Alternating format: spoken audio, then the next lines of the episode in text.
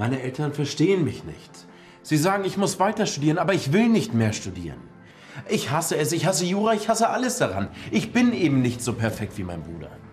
Ich möchte mit den Händen arbeiten. Das verstehe ich.